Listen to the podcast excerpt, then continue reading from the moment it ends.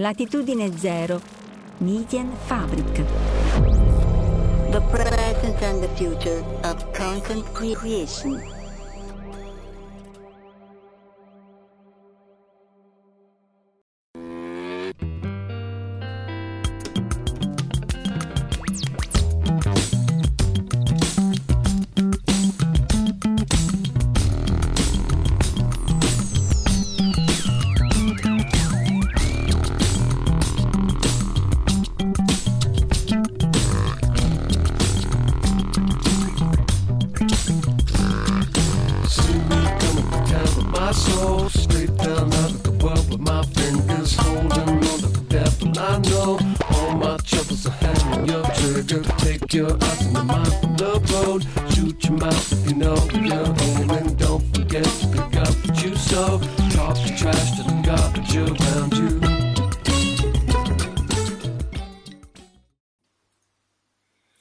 Eccoci live, non sono sicurissimo che mi sentite e mi vedete. Mi sentite e mi vedete? Sì, perché sto col muletto che l'altro computer si è rotto purtroppo e dovrebbe funzionare, speriamo bene. Allora, salutiamo innanzitutto Alessandro, David, Maro M, Angelo Frascella, Lorenz detto Lobbo, grazie a tutti. E oggi appunto l'idea è di parlare di stelle oscure, di Dark Stars. Oggetti, ciao Lorenzo, oggetti che sono molto più brillanti di intere galassie e che potrebbero spiegare vari fenomeni appunto all'inizio all'alba dell'universo. Sì, direi che mi vedo e se non protestate direi che mi sentite. Ciao Luca Signorelli. Allora, sono stelle oscure, in realtà allora è obbligatorio citare ciao Paolo, Dark Star di John Carpenter, grande film originale, insomma super indie, ante litteram, con un humor pazzesco. L'idea appunto è il concetto di stella oscura. C'è anche un cartone animato, per chi lo ricorda, che è Black Star, anche qua un po' He-Man, fantasy e fantascienza, però stella oscura che ovviamente è una stella che per definizione emette luce, la gente dice che cos'è, cattura l'attenzione. Non sono i buchi neri, attenzione, non sono assolutamente buchi neri, sono proprio due cose completamente distinte, avulse direbbe Verdone, anche se prima che il termine buco nero fosse coniato e accettato, anche perché veniva considerato un'oscenità, così come Big Bang, la stella oscura appunto viene citata già fine del Settecento come un oggetto da cui la luce non può scappare, perché poi il conto, l'abbiamo fatto tante volte, è un conto semplicissimo di meccanica newtoniana, cioè se la velocità di fuga di un qualunque oggetto è superiore a 300.000 km al secondo, e al tempo nel 700 si era misurato che era appunto 300.000 km al secondo, non può uscire la luce, e questa è una stella oscura, che però è quello che noi adesso chiamiamo buco nero, appunto perché in realtà non è una stella, nel senso che non è accesa, la sua energia non proviene dai processi di fusione nucleare.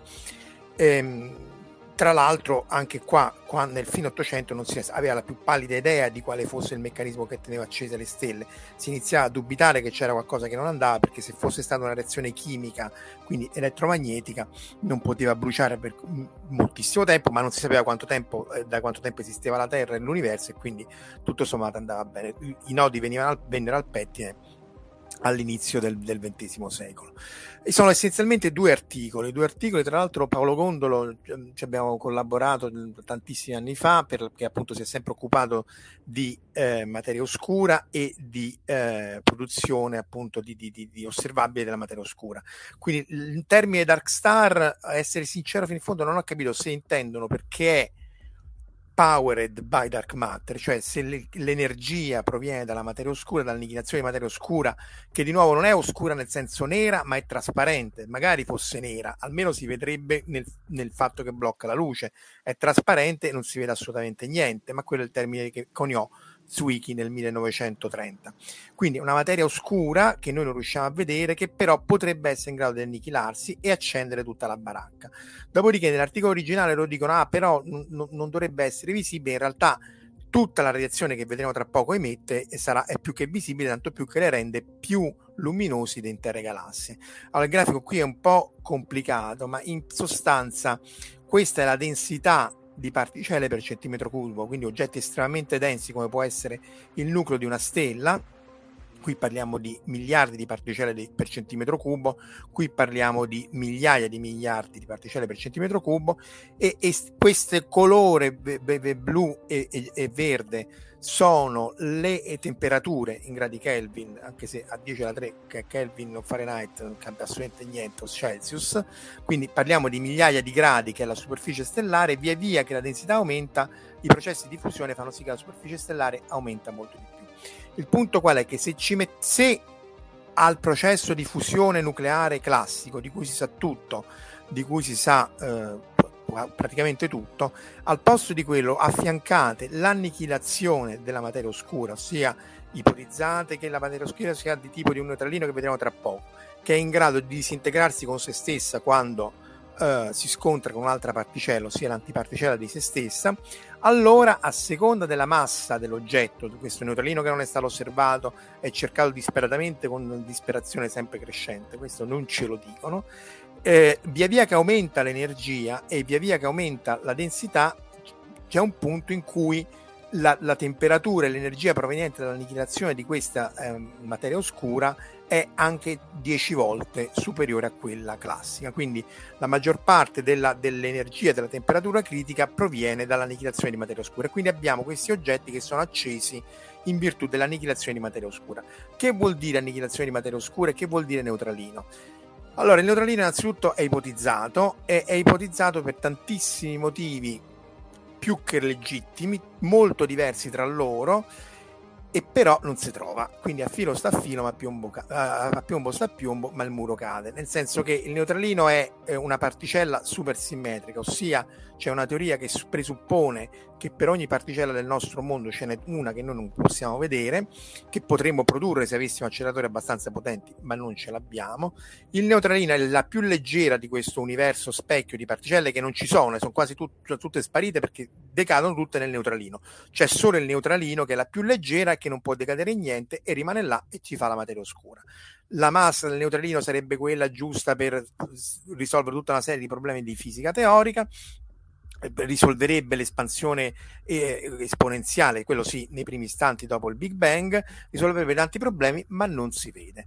Per cui, però si vede nella curva di rotazione delle galassie, si vede in tutta una serie di meccanismi, però non è chiaro se è il neutralino, non è chiaro quant'è l'energia, non è chiaro come è fatto, e soprattutto non è chiaro se è l'antiparticella di se stessa.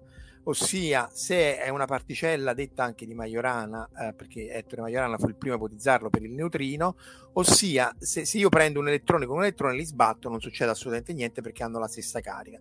Se prendo un elettrone con la sua antiparticella, il positrone, e li sbatto, questa c'è annichilazione, produco 2 gamma, 2 fotoni, posso produrre anche altre cose, però c'è completa conversione di materia antimateria in energia. Però devo prendere la particella e l'antiparticella, il quark e l'antiquark.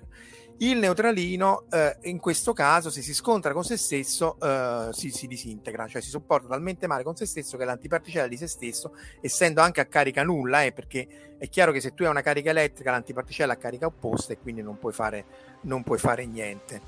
Scusa, ho sbagliato orario, bodhisattva, lo so, non ne azzecco mai una. Quindi il neutralino, se è, essendo neutro, se c'è tutta una serie di sé che è lunga centinaia di pagine di teoria, e se si urta con se stessa è in grado di annichilarsi. E quindi uno dice, vabbè, se si annichila produce tutta una serie di particelle, molte note, i quark, gli elettroni, molte note ma meno presenti come i positroni, gli antiprotoni e i fotoni. Il punto è che non si vede da nessuna parte. Con Pamela, il nostro esperimento di 600 kg che avevamo mandato tra il 2006 e il 2016, abbiamo visto sì un eccesso di positroni, ma non era corroborato da un eccesso di antiprotoni, e soprattutto non è corroborato dall'osservazione dei fotoni in raggi gamma nella galassia, c'è altre galassie e così via, e soprattutto la produzione dell'HC. E quindi la disperazione di chi cerca antimateria, chi cerca materia oscura, si declina in 3 tipi differenti di disperazioni. Chi la cerca nello spazio, appunto come noi con Pamela, Fermi, Glass, tutti agile, quelli che la cercano nei raggi gamma, anche Gemeuso che dovrebbe farlo con i raggi cosmici di ultra alta energia, a vedere i prodotti secondari di questa annichilazione. Quindi io vedo un eccesso di luce gamma con Fermi, con questi qui al centro della galassia, dico vedi, questo è consistente con un eccesso di materia oscura che si annichila, però non si vede. Noi appunto abbiamo visto un eccesso di positroni, ma non c'è la controparte su LHC. Noi, quindi nello spazio noi vediamo l'annichilazione di questo concetto Chi, che è questo neutralino che si annichila e produce di tutto. Su LHC invece dicono guarda, io faccio sbattere materia ordinaria con altra materia ordinaria, faccio un macello e di tutta l'energia che produco prima o poi uscirà questo neutralino, se l'energia è abbastanza alta. Il problema è che il neutralino non esce, non esce perché probabilmente l'energia non è abbastanza alta, e non solo non esce il neutralino che verrebbe visto come energia mancante, ma non vedo le variazioni alle sezioni d'urto che ci dovrebbero essere se producessi il neutralino, un po' simile alla questione dell'elettrone che abbiamo parlato la settimana scorsa. Sottoterra io dico guarda, io ho questa mostruosa quantità di neutralini che ci attraversano in qualunque istante, non interagiscono quasi mai, ma se interagiscono con la forza debole devono sbattere, questo va, si fa gli affari suoi, ma sbatte con i rivelatori sottoterra, e anche lì sottoterra non si vede assolutamente niente, a parte il segnale di Dama che rimane ancora l'unico segnale osservato. Non si vede niente, quindi di nuovo l'ipotesi iniziale del 2007, dove ancora c'era molta più speranza, adesso ce n'è di meno su come è fatto il neutralino, ma insomma ci sono varie declinazioni, è molto da capire. Però resta il fatto che se la materia oscura è fatta di una particella che è in grado o di decadere in maniera molto densa o di annichilarsi con se stessa, potrebbe accendere queste stelle oscure ma visibili, cioè fatte di materia oscura. Questo è sempre preso dall'articolo, il conto non vale la pena starci a perdere tempo. Essenzialmente, se più alta è la densità, più bruciano veloce. Se abbiamo densità di 10 alla 13, quindi 10.000 miliardi di particelle per centimetro cubo in 600 milioni di anni, qui parliamo dell'alba dell'universo, i primi milioni di anni, neanche il primo miliardo di anni, bruciano per quel tempo e poi finisce lì. Se sono ancora, quindi qui parliamo di di 1 milione di miliardi di particelle, bruciano in 15 milioni di anni, quindi sono cose molto molto rapide che hanno luogo subito dopo il Big Bang. Z è lo spostamento verso il rosso, più alto è questo numero, più siamo vicini al Big Bang. Z uguale a 0 siamo adesso, e via via che andiamo indietro questo Z aumenta. Poi vediamo anche la relazione con Redshift, perché appunto la cosa che ha riacceso sia metaforicamente che fisicamente l'interesse in queste cose è un articolo di altri tre autori, di cui Catherine Freese è la stessa autrice dell'altro articolo.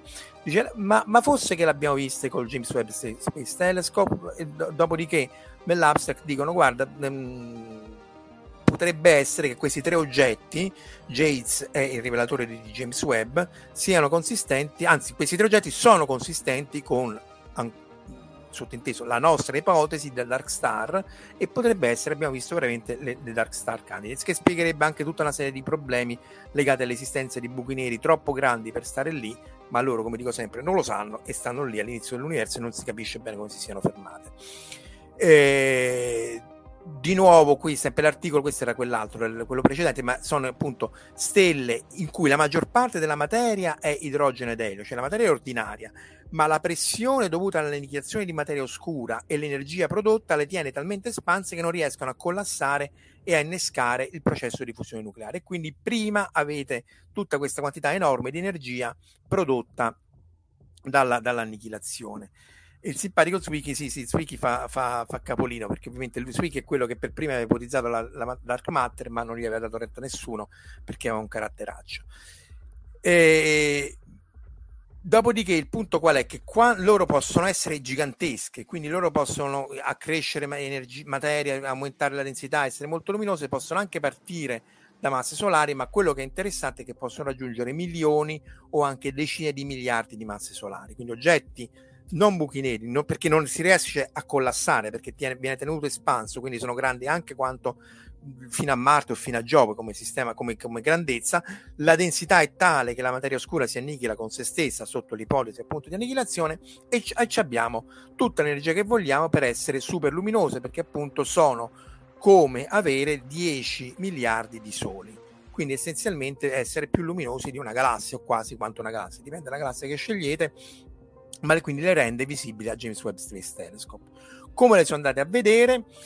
Dice, beh, metodo, dice, noi siamo andati a cercare in tutto il catalogo, che vi faccio vedere perché è online, è fighissimo girarselo anche così come a spasso per l'universo, e essenzialmente noi cerchiamo un Lyman Break, ossia il fatto che non si vede oltre l'ultravioletto delle emissioni dell'ionizzazione dell'idrogeno, lo vediamo tra un secondo, quindi una forma spettrale ben precisa. In altre parole, io cerco una segnatura, un indice spettrale ben preciso e il redshift molto alto, ossia deve essere maggiore di 10, e appunto questo è l'età dell'universo, questo è il redshift. Noi siamo qui a 13,8 milioni di anni, anche se domani facciamo la puntata che forse l'universo non è 13,8 milioni di anni, spoiler, a mio ignorante parere sì, è 13,8, però c'è l'ipotesi che sia molto molto più antico, di nuovo per spiegare tutte queste informazioni che non si capiscono.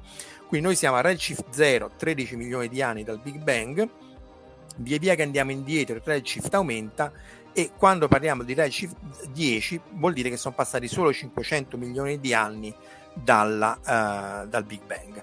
In realtà loro, vedremo tra pochissimo, le trovano intorno a redshift 14-15, quindi parliamo di 200 milioni di anni dal Big Bang, quindi proprio l'alba della formazione delle galassie, l'alba della coalescenza del pulviscolo, anche interstellare, pulviscolo cosmico che va a formare galassie, ammassi di galassie e stelle. JADES è l'oggetto di, appunto, il James Webb Space Telescope, è un oggetto che fa, vabbè, questi bellissimi wallpapers, queste sono tutte galassie, il deep field, quindi si mettono in guardia in una regione per tantissimo tempo.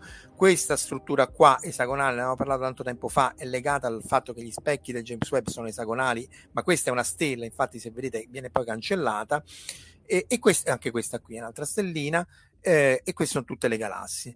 Se andate su GitHub c'è tutto, quindi cercate JADES, c'è tutto anche per il pubblico, eccetera eccetera. La cosa più divertente è il viewer, il viewer essenzialmente, vediamo se si riesce, eccolo qua, cliccate su viewer e vi fa la mappa interattiva, quindi appunto queste qui sono le stelline, dovrebbe metterci un po', eccolo qua, vedete, questa qui è la figura di diffrazione della stella, però via via che zoomate trovate le galassie con tutta la parte della loro bellezza, perché queste sono comunque immagini in più spettri sovrapposti, quindi comunque sono immagini a falsi colori sovrapposte, ricolorate e così via, e però usano i dati di Fitz, che vi ricordate ne aveva parlato Giuliano Giuffrida tante volte, li usano anche per la Biblioteca Vaticana, ci sono tutte le frequenze, quindi poi potete selezionare l'immagine a una data specifica frequenza.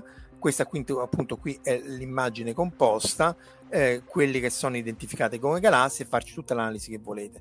C'è anche appunto il catalogo di tutte le varie oggetti, e se zoomate poi su questi vari oggetti qui potete anche andare a prendere tutte le informazioni del catalogo e anche gli spettri.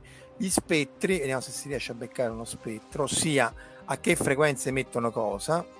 No, vabbè, prima c'ero riuscito, pazienza, vediamo questo. Essenzialmente per ogni oggetto voi potete andare a vedere qual è lo spettro di emissione, solo che io non ci riesco, vediamo un po' questo forse. Perché dallo spettro di emissione, da come sono spostate le righe di emissione, si può capire, niente, vabbè, m'arrendo, si può capire come sono, da quanto tempo è stata emessa quella luce, e quale, che galassia, a che distanza sta e che tempo sta. Qui è un attimo di, a Roma si dice, di squattaggio nei confronti di Hubble, dice vedete quanto siamo più fighi. Aspetta, qual è il sito? Il sito è, aspetta, ritorniamo indietro. Se cercate JADES compare GitHub, jades-survey@github.io, e da qua cliccate su viewer e vi compare appunto il viewer, che è questo qua. Ma se cercate James Viewer viene fuori.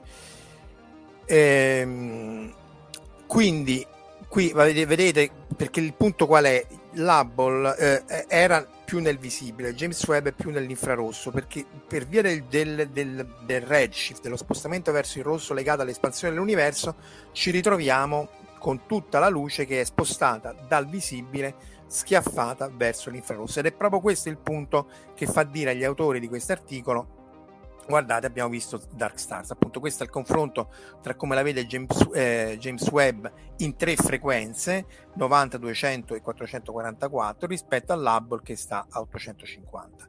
Questa, vabbè, di nuovo un'altra immagine a falsi colori, però ricordatevi questo 90, 200 e 444 perché comparirà tra brevissimo.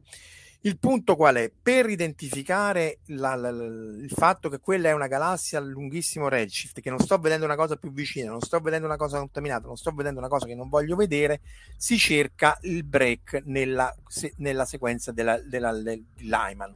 Lyman essenzialmente sono le emissioni quando l'elettrone dell'idrogeno passa da un livello energetico a un altro. Quella più comune è la Lyman alfa, quando l'elettrone scende dal secondo livello energetico al primo, che è quello di base, ed è quella più comune e sono tutte nell'ultravioletto. Qui è nel vicino ultravioletto, qui stiamo nel lontano ultravioletto.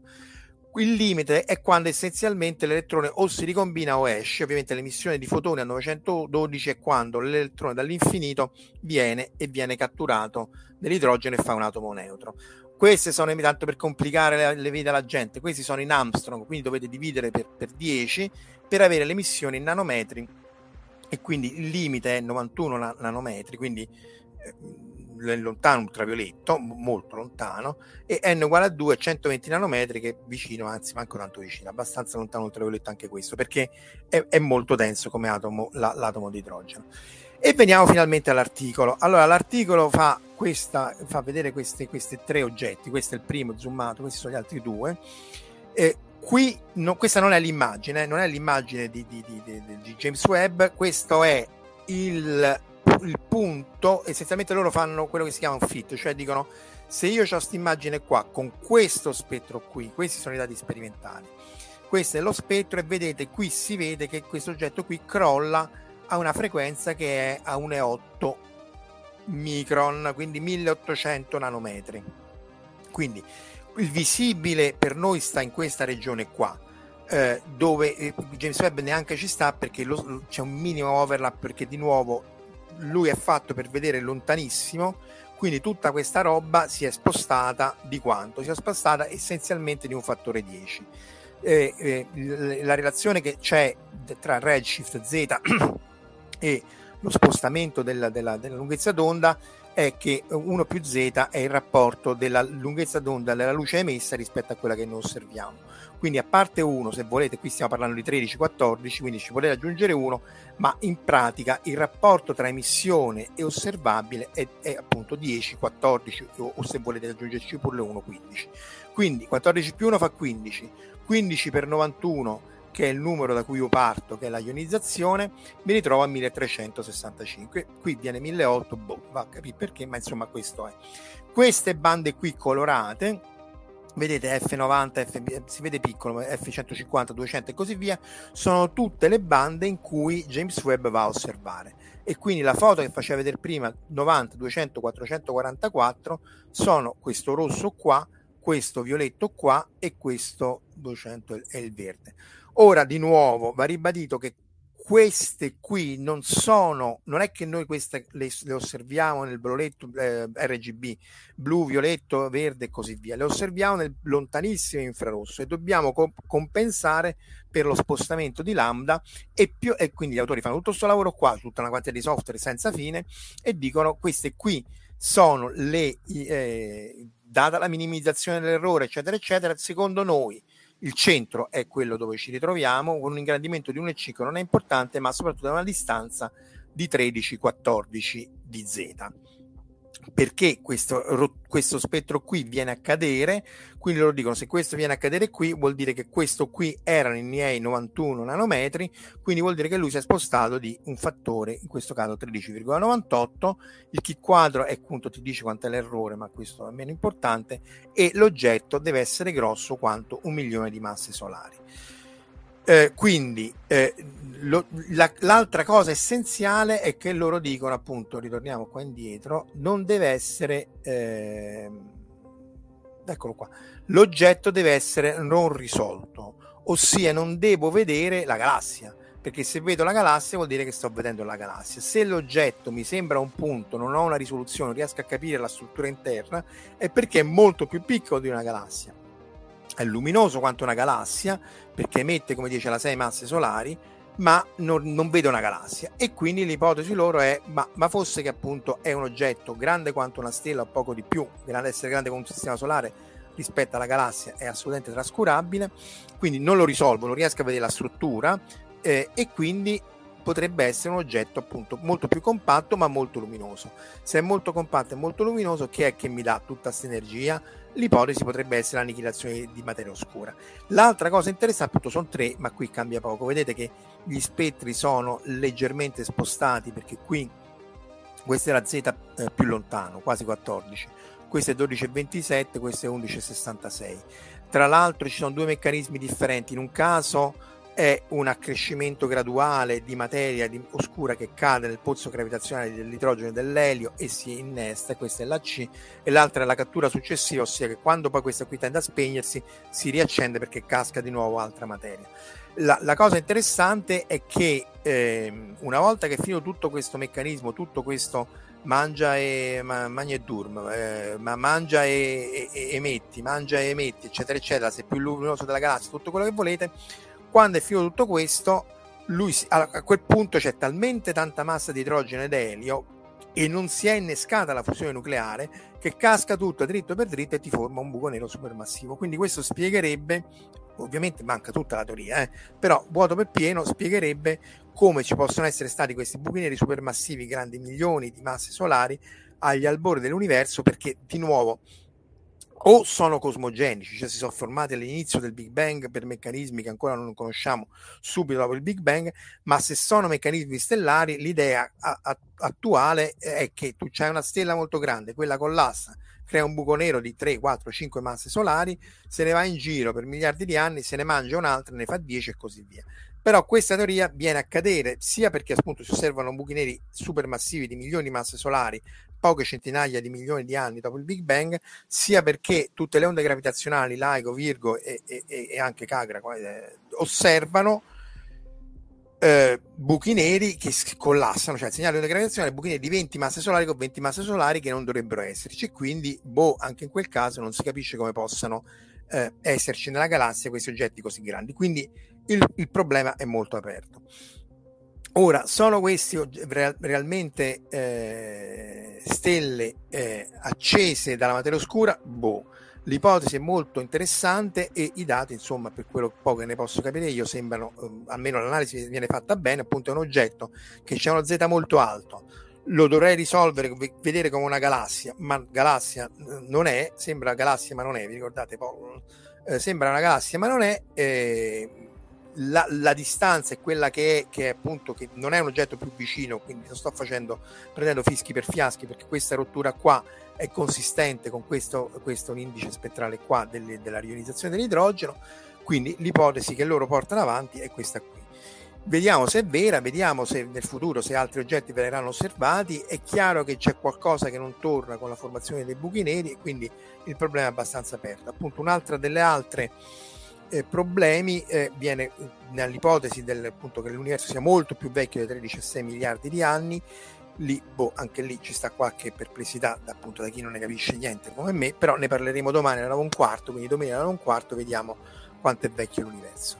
Come al solito, grazie a tutti quelli che mi hanno seguito online e chi mi segue offline, like, share, subscribe, le solite cose, e chi, per chi vuole, a domani. Ciao!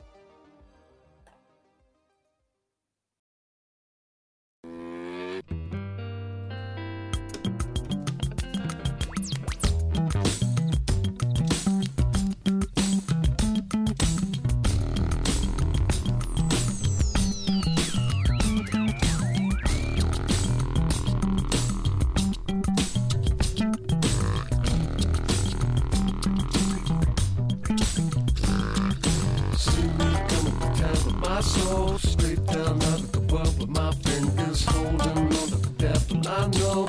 All my troubles are hanging your trigger. Take your eyes and your mind from the road. Shoot your mouth if you know you're old, and don't forget to pick up what you sow. Talk the trash to the garbage around you. La fisica di Polibio, orrori cosmici, meraviglie insondabili e oscure realtà, è un podcast originale Latitudine Zero, da un'idea di Marco Casolino in collaborazione con la Società Italiana per il Progresso delle Scienze, realizzato da Latitudine Zero Median Fabric. Showrunner Omar Serafini. Sound design Fabio Marchionni e Julian Siegler. Post-produzione Gismar Böhm. Creative producer Annalise Haas e Valentina Folkov. Coordinamento e promozione Verus Casabucco. La voce di Val 9000 è di Valeria Barbera. Potete seguirci ed interagire con noi sul nostro sito podcast.latitudinezero.media e sul canale YouTube Marco Casolino. Potete anche contattarci scrivendoci all'indirizzo di posta elettronica podcast@latitudinezero.media. Tutti gli episodi sono disponibili gratuitamente sul nostro sito e su tutti i principali servizi di streaming on demand. Il podcast non intende infrangere alcun copyright, i cui diritti appartengono ai rispettivi detentori. E ricordate, il problema oggi non è l'energia nucleare, ma il cuore dell'uomo.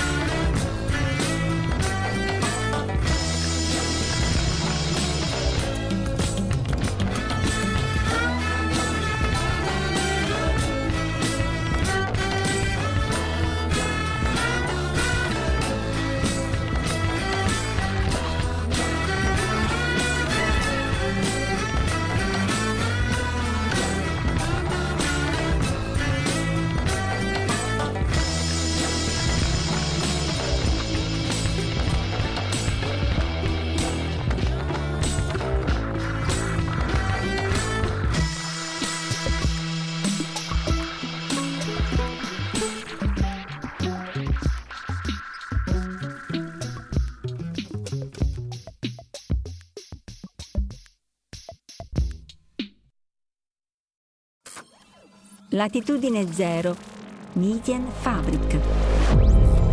The present and the future of content creation.